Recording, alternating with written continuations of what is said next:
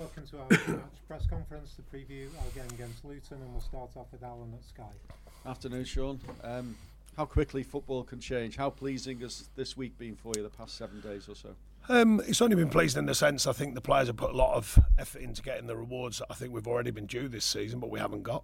Um, I'm pleased with the relentless attitude of the players to keep performing. Um, you know, because that's a key factor. If results aren't coming your way, you can't just wait for them to happen. You have to make it happen. I think the last two performances we have done that. Changes the mood though, doesn't it? There's smiles on faces around Finch Farm. I don't think there's particularly any grimaces. Um, I would hope not. We certainly try and work in an environment where there's a, a consistency to what we do um, and a consistency in the feel of what we do. So, uh, yeah, I think they're pretty balanced about the situation. Um, just small steps, but uh, to a bigger picture. You, you spoke in the build up to the last two games about intent and desire um, and body language too. Do you feel you got all of that from your players last couple of games? Yeah, I think so, and I think particularly um, a number of changes for the game uh, last night, changing formation, the delivery of it, the open mindedness towards it from the group. Um, and that's a good sign. I think it's a squad mentality. You know, we've we're thin on numbers slightly, and we've got bodies coming back to full fitness. But you want that clear mindedness of the squad. Um, whatever challenge we present as a coaching team with the shape and the tactics, and also whatever challenge the opposition present, you know, and taking the games on. And I think we're we're beginning to show real signs of, of that mentality.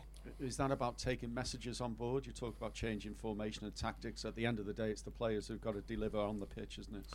It is. Um, I think the staff have worked diligently. We spoke quite uh, considerably about the change of players and the change of formations and, and what we could do that we thought was best.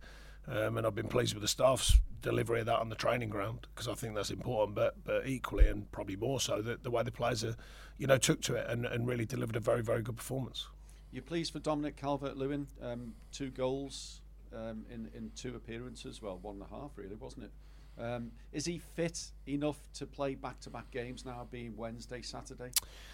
Well, I'm pleased for him, first of all. Um, you know, he's dug in for a long time, and, and we've tried to um, come away from the pressure of just putting him straight back in all the time, and, and hopefully that'll pay dividends in the longer term for him and for us.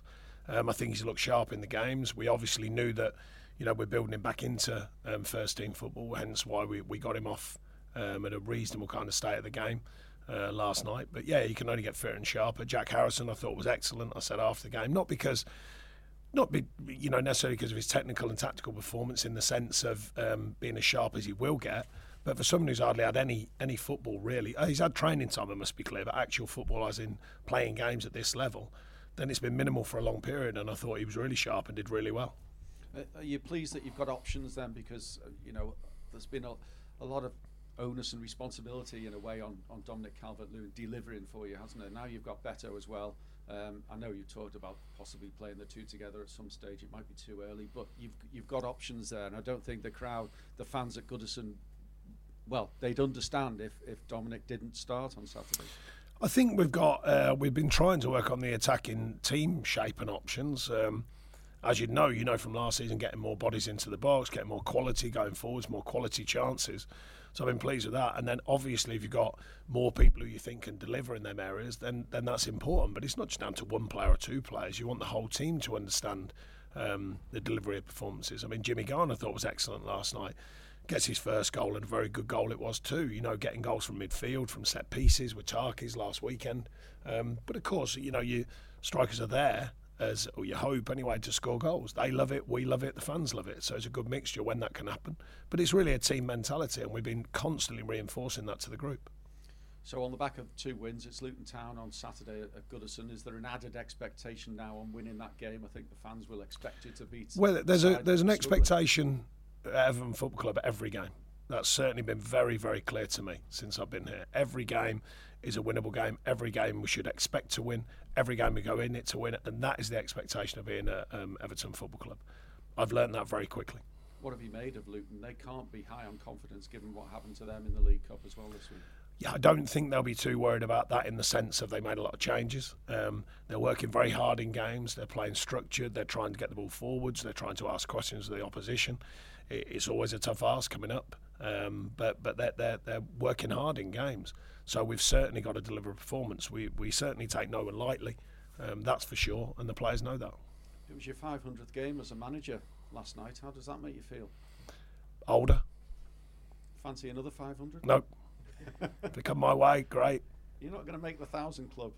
Yeah, who knows? Um, I won't be going as long as Roy. That's for sure. Amazing as he is, and he knows that I've told him that a hundred times. Bouncing last night after that win. It's- Oh yeah, a lot of work to be done. Well, good luck against uh, Thank you. Luton and Bournemouth. Pitcher can change quickly, can't it? Hi, Sean. Um, what have you made of Luton's start in the Premier League? You've been in that position. You know how difficult it is to step up. How do you think they've done? Well, they're certainly working as a team. I know that they're working hard. Um, they haven't been put off, I don't think, by their start. They're still taking the challenge on. Um, it is difficult, as you said. I've been, I've been down that road. It is difficult, um, and it and it, it feels different, obviously, because you know the beginning's exciting for everyone, for the fans, the club, and everything. And then as the games go by, if you're not getting them wins, it feels difficult. But at the end of the day, I've, I've, I've watched them, you know, two or three times already this season, uh, and they're fighting, they're working, so they haven't lost that. And I'll be reminding the players. The players know that anyway. You know, we we're constantly speaking to them about the opposition in the sense that there's no easy games. Every game's a challenge. We want that mentality um, for every performance. We want to take it into the game against Luton because that's important for our group. Do you remember what it was like at this sort of stage of your first Premier League season and getting to grips with all the changes, asking players to do completely different roles to what they've been used to in the, the previous campaign as well? Yeah, and it's uh, you know it's a constant um, a constant situation. You know the the manager, the coaching staff, there, the players, they'll all be adapting as quick as they can, getting the players to adapt as quick as they can, and it's just a constant workload. You know that's what it is. Um, and I'm not saying it's not in all of football, by the way, but the Premier League it just brings that extra intensity and that extra.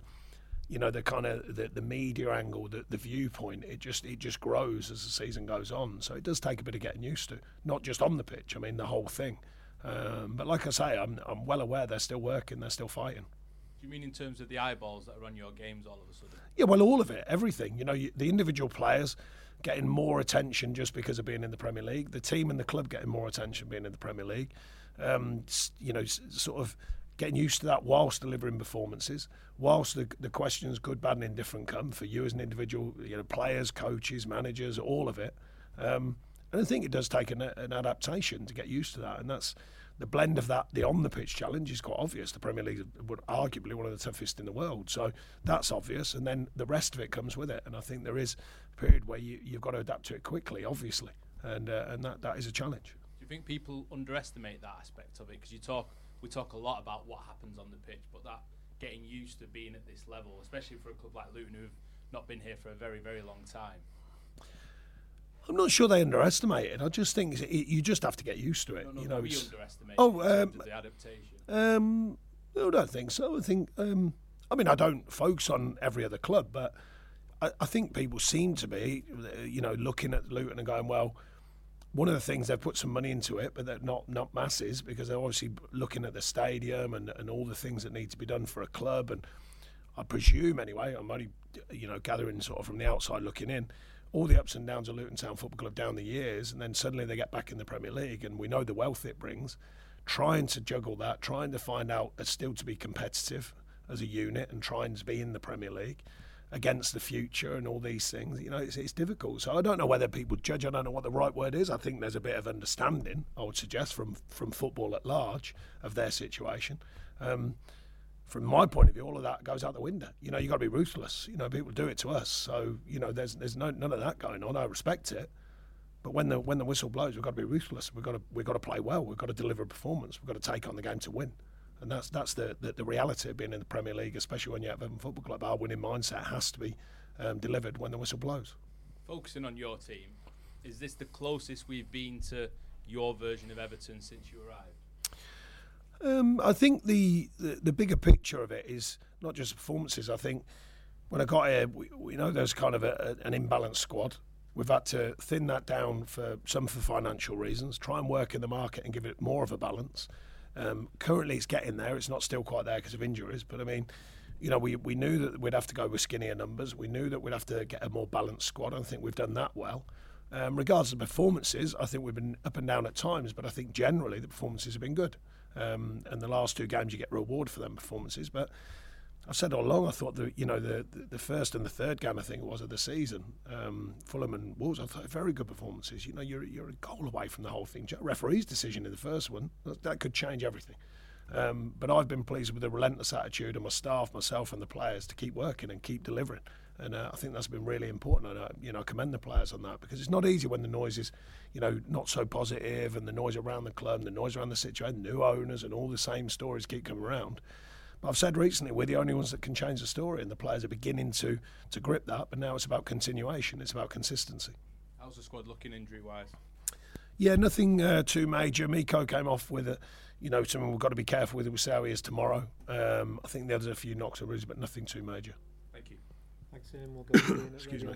Hi, Sean. Hey. Um, just on great for Jack Harrison to to get some game time now. Is he now in your thoughts for every game, or do you have to be a little bit careful with him because he's only just come back?